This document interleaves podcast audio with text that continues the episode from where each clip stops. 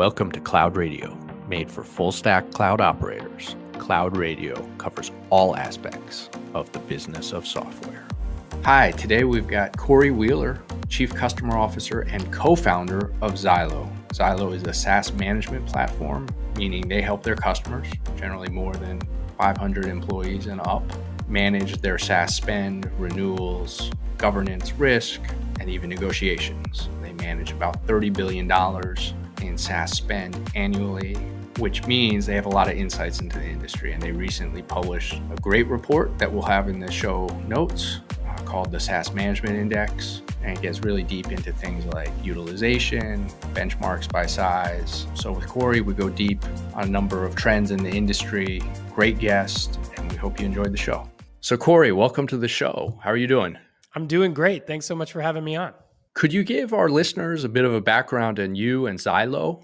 Yeah, no problem. So I'm Cory, clearly. I'm the Chief Customer Officer here at Zylo, responsible for all things customer related. Also, one of the co founders of the business. My background prior to Zylo, launching Zylo, was really in the practitioner space. I spent about 15 years in various finance and procurement related leadership positions, building procurement organizations. I lived the problem that Zylo solves for, which is really being able to, to manage, understand, find, uh, and optimize all of your various SaaS tools across your organization. So I experienced that back in 2012 with a high growth tech startup. And I'd come out of large consulting organizations managing software and renewals, and it was pretty straightforward. But as, as high growth tech organizations started to adopt SaaS at a very rapid rate, that became an entirely new delivery mechanism and an entirely new ownership mechanism within every organization. So I experienced that. We were acquired by a very large organization, one of the leading cloud organizations in the world. And at that point, they had about 35,000 employees. And I found that they were living the exact same problem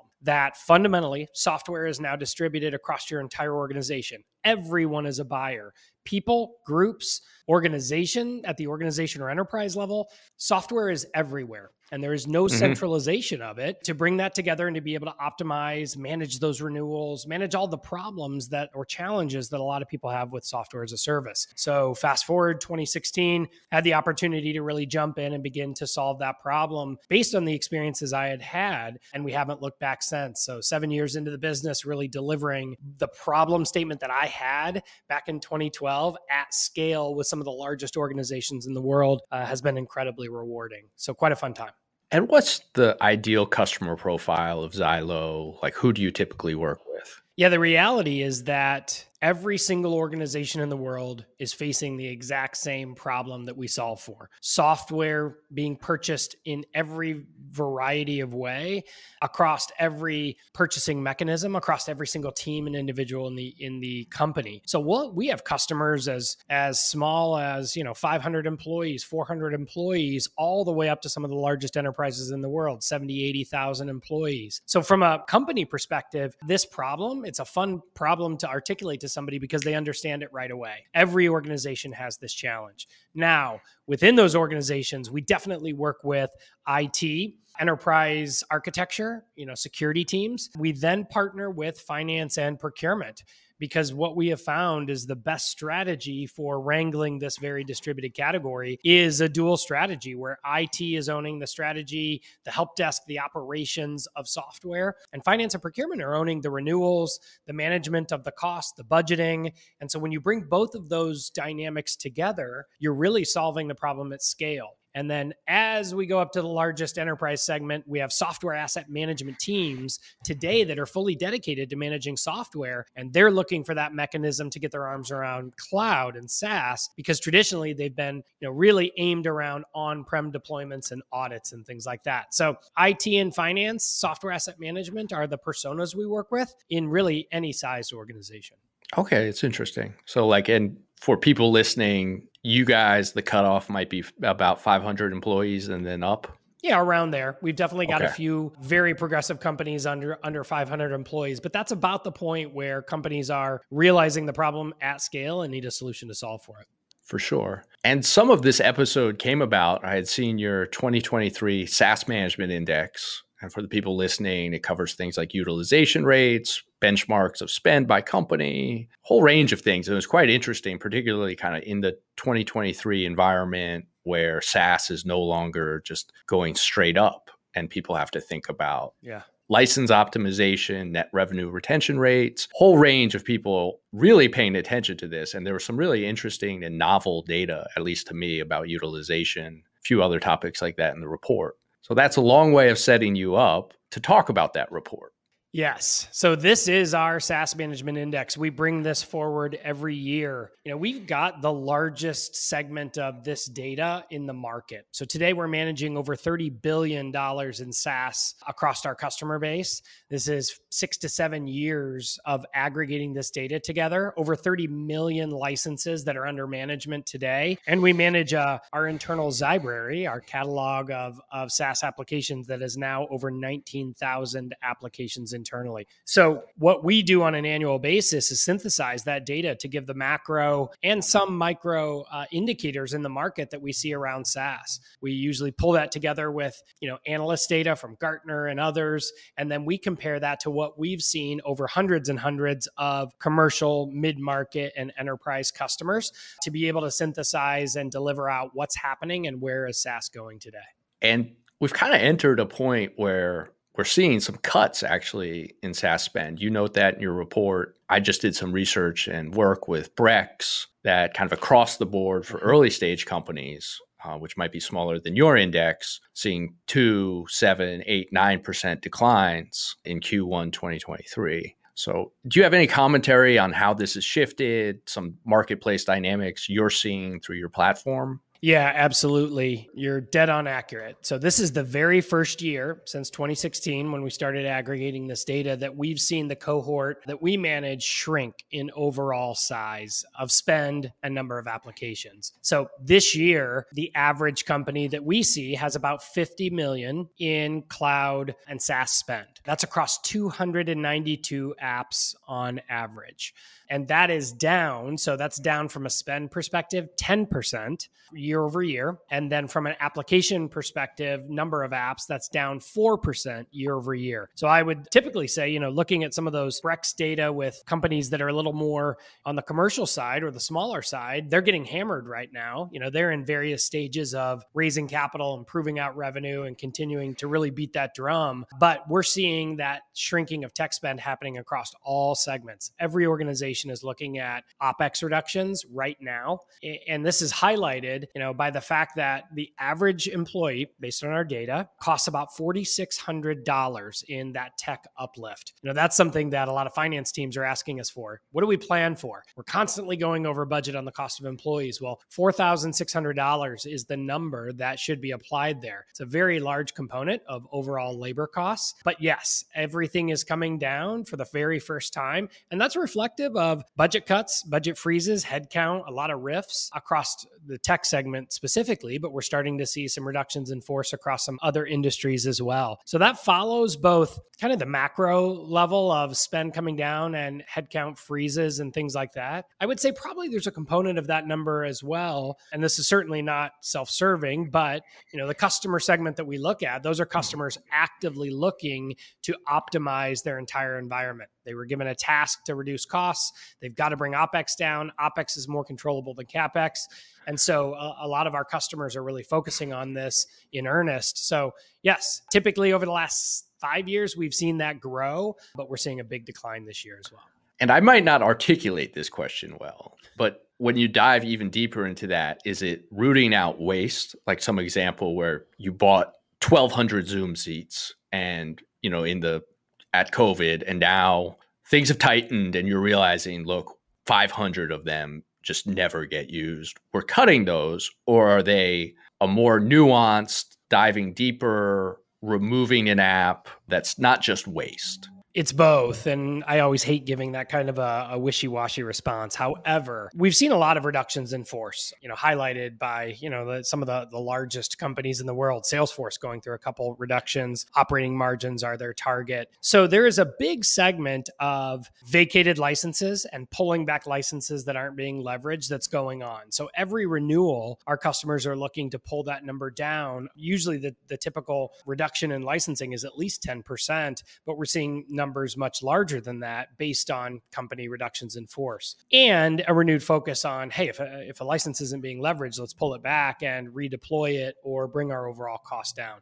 However i think just as much of this reduction is on app consolidation you know, when I talk to a CIO for the very first time, usually one of the first words out of her or his mouth is, We've got sprawl. It's the wild, wild west. There's apps everywhere. We know we have 15 different project management tools. We went live at Zylo with a customer, an enterprise customer that had 49 project management tools that were actively being leveraged across the company, not like onesie, twosie types of, wow. of applications. 49. So now app consolidation is happening. That's one component of it. We don't need 15 or 49 different project management tools. We need five that we really go in on across the business. A CIO will tell you that increases productivity across the business in a big way because you're using the same systems, they're integrated, you're talking to each other. So that, you know, just pure play consolidation is one. But then the other component is there is a hard requirement on value on defining that value and showing that value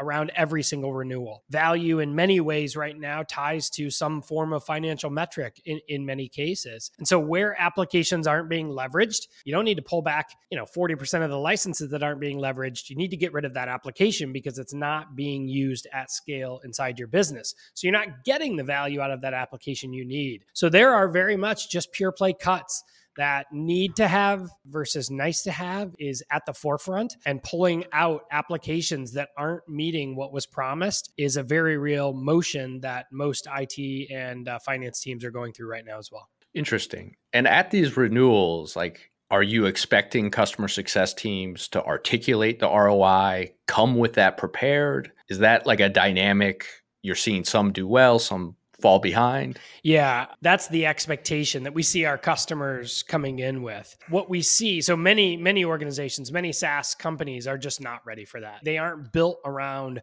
a financially driven metric. And so many of those organizations are getting hit pretty hard. Other organizations, the customer success teams, they've pivoted in a way to prove out that value time savings, efficiency, could be cost reduction or optimization. Those companies are thriving because what we see a huge shift in the buying of SaaS inside most organizations is that now the CFO is an approver. CFOs have never truly been involved in a lot of, in most purchases at the software level across most businesses. If you've got the budget, you're going to go buy the software you need. Now it was felt like it was overnight, but in Q4 of last year, nearly every purchase and renewal now has to have the specific approval of the CFO for those to, to continue forward. So if you're going to the CFO and you don't have efficiency metrics, time savings metrics, financially driven metrics like that articulated as ROI, you're very vulnerable.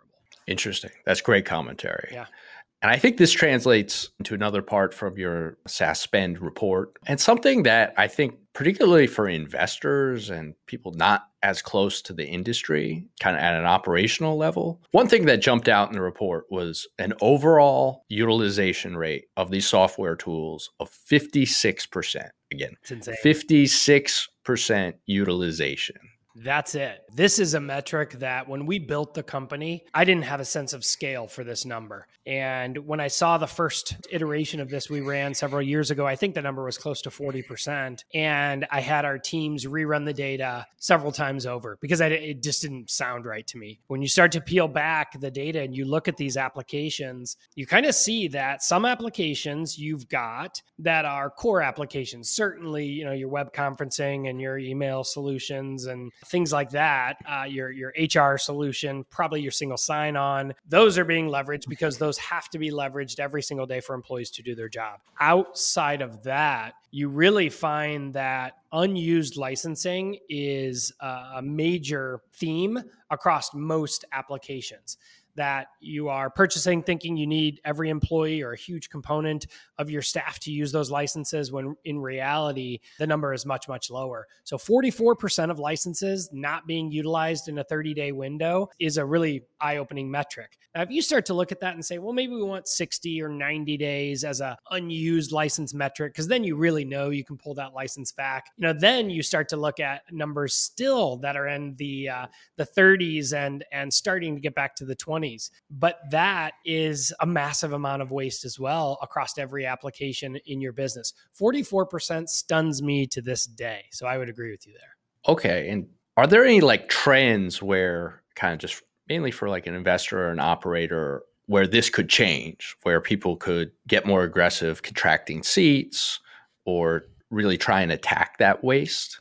Yeah, you know, kind of on the upside and the downside there, you know, especially given the macro environment that we're in. We see solutions, you know, most organizations, certainly not all, are looking to continue to grow revenue and they're looking to hold expenses burn flat and that's the that's given rise to the era of responsible growth and what we see is that there is still the ongoing investment and utilization of a lot of those sales tools, a lot of those tools that are driving revenue, that are building pipeline that can't be sacrificed for organizations that still need to grow. So it could be a sales tool like an outreach or a Salesloft. It's your engineering stack as well. So engineering tooling, engineers are still building. It's really the core to a lot of tech organizations. So a, uh, you know, a, a tool like LaunchDarkly uh, has wonderful, wonderful utilization as we look across our customers. Enterprise collaboration, maybe that kind of drifts into the have to have more than nice to have, but those are all on the rise. Then, when you kind of take that next step down, what are the applications that are we're seeing a lot of underutilized licensing? right now, at the highest level, I mentioned it earlier, is is within project management. Well, mm-hmm. project management, those are solutions that leaders of each department are wildly passionate about. They, yep. they leverage those tools because they do very specific things. They're built into the work stream of what those organizations are delivering. But when you look across those project management tools today, it's a function of the category being so distributed, but also because, you know, there's less employees that are collaborating on those types of projects. But project management tools tend to be a luxury in a need to have versus have to have environment. And you know as such we're seeing a lot of underutilized licensing a lot of focusing on on work in the systems that that matter. And something that's more of a luxury is kind of secondary to the critical tools that have to be used each and every day. So i would say that those are some of the themes that we've seen as we look at really the last you know we look at a year's worth of data but the last 9 months have been incredibly telling. And that's where we see the biggest the jump up or jump down. Interesting. And this is a good transition point for a, a devil's advocate, right? Mm-hmm. Is software generally tends to be a high ROI product, right? We've done some studies, 278% over three years, payback measured in months. And you could kind of think, well, even if we're not utilizing this to the fullest extent from a high basis of ROI, even on a net basis, you know, these are useful tools. Is it worth the pain of rooting out Monday versus Asana versus Airtable and various project management tools? Like, is that a good use of time? I would say no on the surface. But the reality is that all of these tools have a high ROI. And once you start proliferating your use of these tools, and underutilizing some of these tools, you've now created fractions within your organization where collaboration becomes very, very difficult. This is the CIO use case where they say, if I have 25 different project management tools, that means everyone is working inefficiently. So if you can map out the ROI, that's fantastic. But you've been able to map out that ROI across all 15 applications that you're leveraging. So the the answer isn't cut, cut and get rid of it and the ROI goes away entirely. The answer that we see in our customer segment is just streamlining moving to not to one application, but if you have 15 today, let's move down to five and let's bring those edge cases into a centralized strategy where people can talk, data can talk back and forth because you're leveraging similar systems and go all in on the ROI with the applications that are going to drive that because these ROI numbers are all configured assuming that you're leveraging the software. So yep. get rid of the ones that aren't really being highly leveraged, bring those folks together and still drive the ROI, drive a higher ROI in a core set of project management applications. It's not cut every one of them and get rid of project management entirely. Okay, yeah, that's very helpful, and it sounds like a sensible approach. And I don't think anyone's going to recommend using 49 project management right, apps, right. which I'm impressed by in many blowing. ways. Where you know we map out categories, and 49 is a big number. Uh, so they found almost every project management app in the world. They did. There's a lot of those out there. But yes, 49 of those. Now, this was a very large enterprise, but if you imagine 49 different solutions being leveraged, and this isn't like they spent $1,000 on 10 licenses. This is, you know, hundreds of thousands of dollars on each of these solutions. Boy, you've got a huge opportunity then to consolidate for sure. But how about raise the efficiency of all of your employees? How about standardize so that employees know what solution they should be using? And that's a big component that's missed is SaaS sprawl and the employee experience need to be coming together. Today, when an employee says, okay, we've got this new, this new org, this new delivery model, this new product that we're releasing, we need a project management solution, where do they go? Today, that's nowhere. Maybe they talk to their friends in another organization. They go out to IT, and IT says, We don't manage project management apps for the company. You guys have to manage that. So they all make their individual decisions without knowing that they're losing the efficiency across their organization. So giving a, a better employee experience to employees so they know what applications are in the environment that they can pull off the shelf and use right away. That's a that's a real motion that most CIOs are rolling out today and have rolled out over the last couple of years to raise that level of visibility and information so the right decision is made upfront. And is that type of solution directory part of your suite at Zylo? Yes, shameless shameless plug. We we refer to it as our application catalog. You know, when we Okay. built the company, the the overwhelming feedback was you guys have all of our information. You know every application we're using. How do we get this in front of employees in a way that allows them to understand what's available, to be redirected to the apps that we want them to be requesting? And so we built our application catalog on top of our core product to be able to drive that experience. Okay, very interesting. And kind of an emerging category and trend that I don't think there's a lot of visibility towards is this concept of SaaS negotiation services. Yes. Which I know Zylo offers. Could you just dive a little deeper into how that category is evolving? What are the savings rates? Yeah. Any other trends there for someone who might not even know that exists? Yeah, no problem. So SaaS negotiation services, to me, you know, I mentioned at the outset that I formerly was in procurement and finance. This is an absolute no-brainer. What has happened is 10 years ago, 20 years ago, you had 20 applications that you were renewing every year. So they were managed centrally in IT with finance teams and they were owning those negotiations. Now, I shared the number. You have 300. If you're an average company, you have 300 applications. Large enterprises, you have 1500 to 2000 of these renewals that are happening every year. So it only makes sense that if you're asking everyone in the company to be their own purchaser of software and their own manager of software, then they have to execute the renewal. They have to execute all the operational processes around that, legal, infosec. And so you've created a lot more inefficiency across your company. You're having HR leaders and engineers negotiate pricing on agreements, which the downstream impact then is you're really signing up for terms and pricing that are uh, pretty isolated and probably not the best terms that you need to have in place. So when you look at this in aggregate, this is a lot of time commitment from the business. What that means is IT leaders or functional leaders are spending a large amount of their time driving negotiation. So our customers early in the business came to us and said, you know, you guys have the world's largest anonymized and aggregated data set come in with us and be able to put a fair pricing model in place as we execute all of these negotiations. Oh, and by the way, take ownership of these because I don't want my HR leader doing protracted contract negotiations with their software provider. Let's bring in expertise to drive that negotiation. So that gave rise to uh, a segment of companies that have really been able to drive a lot of value there. So whether they are pure play negotiation services companies or like a Zylo, where we have an, our entire platform that discovers, manages, execute on optimization, uh, workflow engines, all of that, we've got that platform. And then we put the services on top for companies that need the bandwidth support right now that are looking at bottom line cost reductions. Where are we overspending and how can we pull that back? So Zylo has a little bit of a different approach in this space in that, you know, we embed ourselves with our customers and become a part of their team,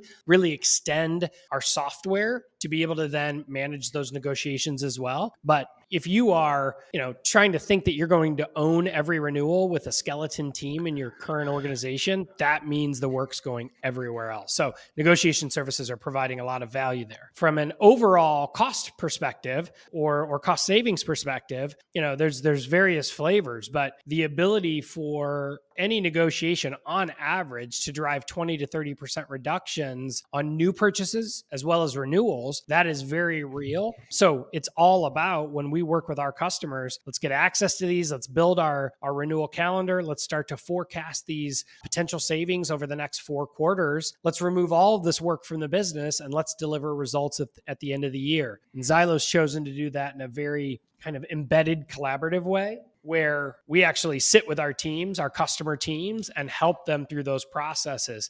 I think there are other flavors in the market that are more outsourced and, you know, more third-party negotiation services. That's certainly one approach as well, but our approach is to really become part of our customer teams, help them manage their SaaS deployments as well as then extend that out through their renewal negotiations. And are there any categories where, you know, the vendors just flat out refuse to negotiate with a third party? I've heard of this. I have heard of this in this segment quite a bit. You know, and I think it harkens a little bit to how you're building that organization going forward. You know, our model is really becoming part of our team. And so we are working directly with our customer team in a collaborative way to drive that negotiation. And so for that, there's never been a single vendor that would say, oh my gosh, no, you have another party that's a part of the table that's looking at driving this negotiation. You know, where you outsource it entirely to a third party that claims to be able to drive massive cost reductions and it's kind of a black box that owns the entire negotiation. Yes, I, I've heard from lots of vendors, and I have heard that there are some that have have refused to to work with those partners, and that may be because it's removing the collaboration, it's removing the partnership, and it's removing the ability to really get close to their customer and really cutting them off at the knees and making it all about price. And so, what we want to make sure that we're doing as part of these services is leaving behind wonderful relationships, getting the best possible possible requirements, taking that to the vendor, delivering win-win scenarios that when we're done, the customer is able to pick up and run in a really positive way. And what we've heard is with that outsourced, entirely outsourced approach, you're picking up a bit of a hot mess sometimes after that negotiation because if your outsourced party is measured on savings, they're going to get to those savings, but they're likely not going to leave a wonderful experience behind them and that's left to the customer to then clean up. So I think it may sound nuanced, but how you're actually embedding and working with your customer customers and delivering that to the market plays a very large role in the success of the service. Awesome. That's great commentary. And then a, probably a transition point mm-hmm. about, you know, waste and control and minimizing sprawl basically gets to an issue of like balancing governance and prudence with not frustrating your employees or creating bureaucracy just around decisions that are, you know, core part of someone's job and they might be frustrated if someone is messing with kind of their daily workflows. Yeah. So the way that we think about that here at Zylo is governance. You know, we, we've gone back and forth on the word governance. Is it governance? Is it empowerment? What what really is it? And I, I feel strongly that governance is the right word here. And it's the right word because today there's a lack of governance, right? Everybody's a buyer, everybody has freedom to, to do what they need to do. Many tech organizations three, four years ago said, you know, boy, we don't ever even question Every employee can get whatever they need to do to do the best at their job, and that's our philosophy. Well, what we've seen is a is a, a correction there, and you you can't overcorrect and start coming in and saying we're cutting all of this this out from underneath you. We refer to it quite often internally as freedom within a framework. So most of our customers, what we do is we provide the visibility into all of these applications that they didn't even know they had. That's number one. Usually we find two, three X the amount of applications that an internal team believed they even had internally, and the same on spend amounts. So then you're able to stratify all of your applications. And I've kind of referred to it. You have IT owned applications. That strategy there is not to get rid of those applications. You've got G Suite and Okta and all of those solutions running through the IT organization, your CRM. Those are all about driving productivity. Those are all about ensuring that your adoption is very high because the ROI on those applications is massive and they're owned by IT very tightly. So you can do that. The middle segment of applications, those are your line of business apps. That's marketing going out and buying a marketing application. That requires a different level of governance than your IT organization. Probably governance meaning, you know, a software review board that's executed once a month or something something along those lines where better visibility into the rest of the organization and your tech stack and an approval process allows those functional stakeholders to still get the applications they need but avoid those big missteps where they're buying the 49th project management tool as opposed to using the 48 that are already in place. And then the last component is individual purchases or expensed purchases or the dreaded shadow IT.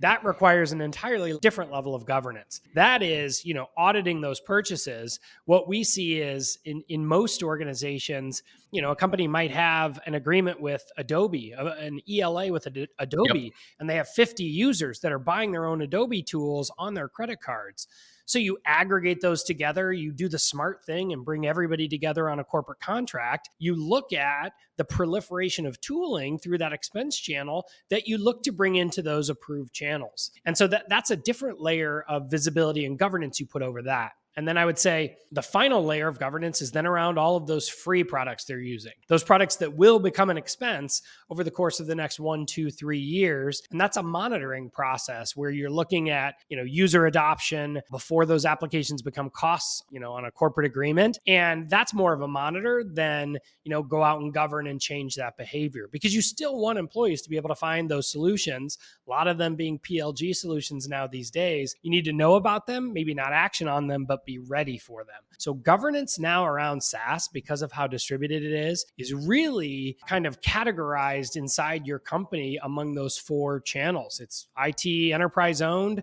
line of mm-hmm. business, expensed, and then freemium products. Awesome answer. And diving deeper on one aspect of that, let's use the Adobe 50 users outside the ELA, enterprise licensing agreement because they're doing it through their own credit cards. What's the savings available to the organization when you bring those 50 under the ELA? Not much. What a great question. Not much. You know, what are you going to save $100 and you're going to bring it into your ELA and pay $80 for it? Is the level of effort there even really worth it? I would argue probably not. But this is where governance comes into play because those are your riskiest purchases to your company that exist. Because what is happening is you go out to Adobe's website, you swipe your credit card, which agrees to click wrap terms, and then you are immediately putting company information in that app. Full stop. No matter what mm-hmm. you're doing, you're buying it for your work and you're immediately putting any level of company information in there. But usually you're loading in specific PII information or company related data. So when we talk about governance, really governance helps drive ongoing, you know, cost optimization. But governance is really about securing your four walls and making sure that you aren't putting the business at risk. When we go live with a customer, those are the shocking purchases that open a lot of eyes. And it's usually one of the first motions that our customers take is okay,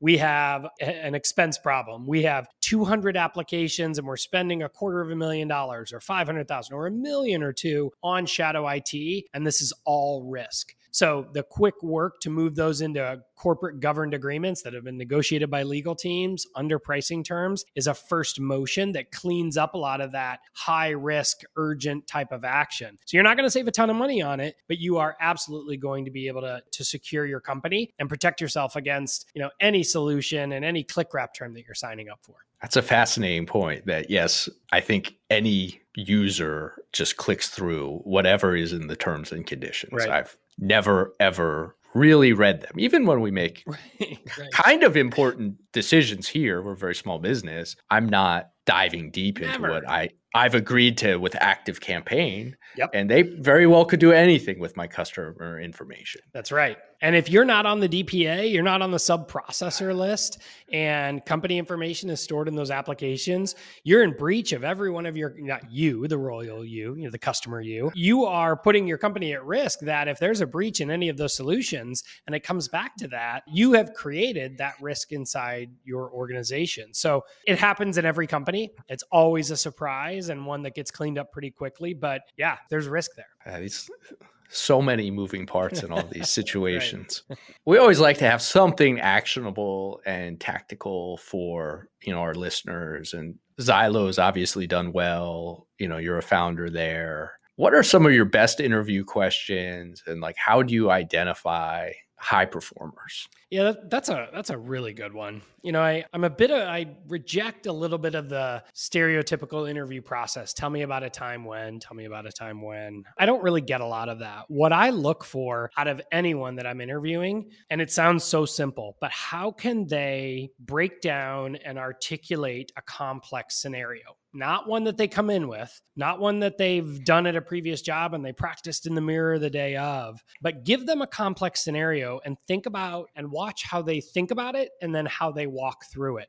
And so, if they're able to articulate themselves in a very detailed and granular way, not just answer the question, but be very articulate, that's number one. Number two is energy and passion. And sure, there's probably a little bit of I manage the customer experience. So, I, I want people that are engaging. But if you have somebody that is wildly passionate about the problem you're solving and they can break down and articulate themselves incredibly well in a pressure packed situation to a leader that is looking at whether or not they want to hire them, you know, they, they've got the experience. That's, that's probably on on the resume and why they came in to speak with you. Those two traits can identify high performers at a much more rapid pace than tell me about a time when you did what this job description calls for. So, those are the two things that I'm always looking for no matter what, as soon as the lights go on in any interview.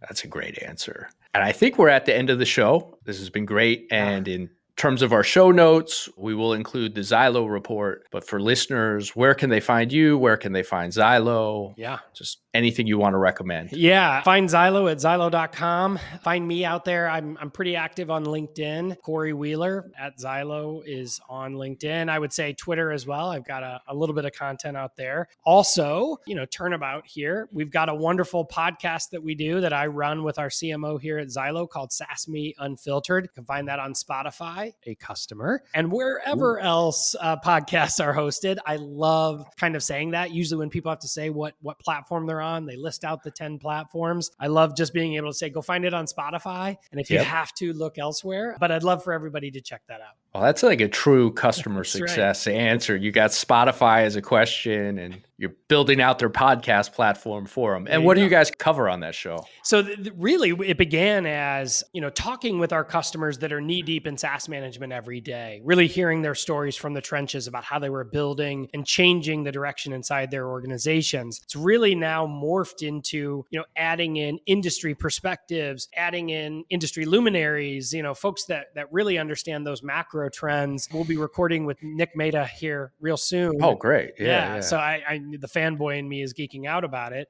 But then, you know, kind of cross-referencing those those user stories with what's happening at, at the aggregate level, we've really created a podcast that's a little bit broader and a lot more enticing for for those folks that are looking, you know, right now, CIOs, CFOs are saying cut cut budgets, and folks have a tough time of figuring out how to do that. So for professionals, IT, SAM, and procurement and finance, you know, you can find us out there at SaaSme Unfiltered. It's a fun listen. Awesome. We'll put that in the show notes as well. Thank you. Just the Spotify link, I guess. Only. Just... That's right. Okay. We'll do that. Any well, link is wonderful. well, this has been awesome. Really appreciate you being on. And uh, thank you so much. Oh my gosh. Thanks so much for having me. It's been a fun time.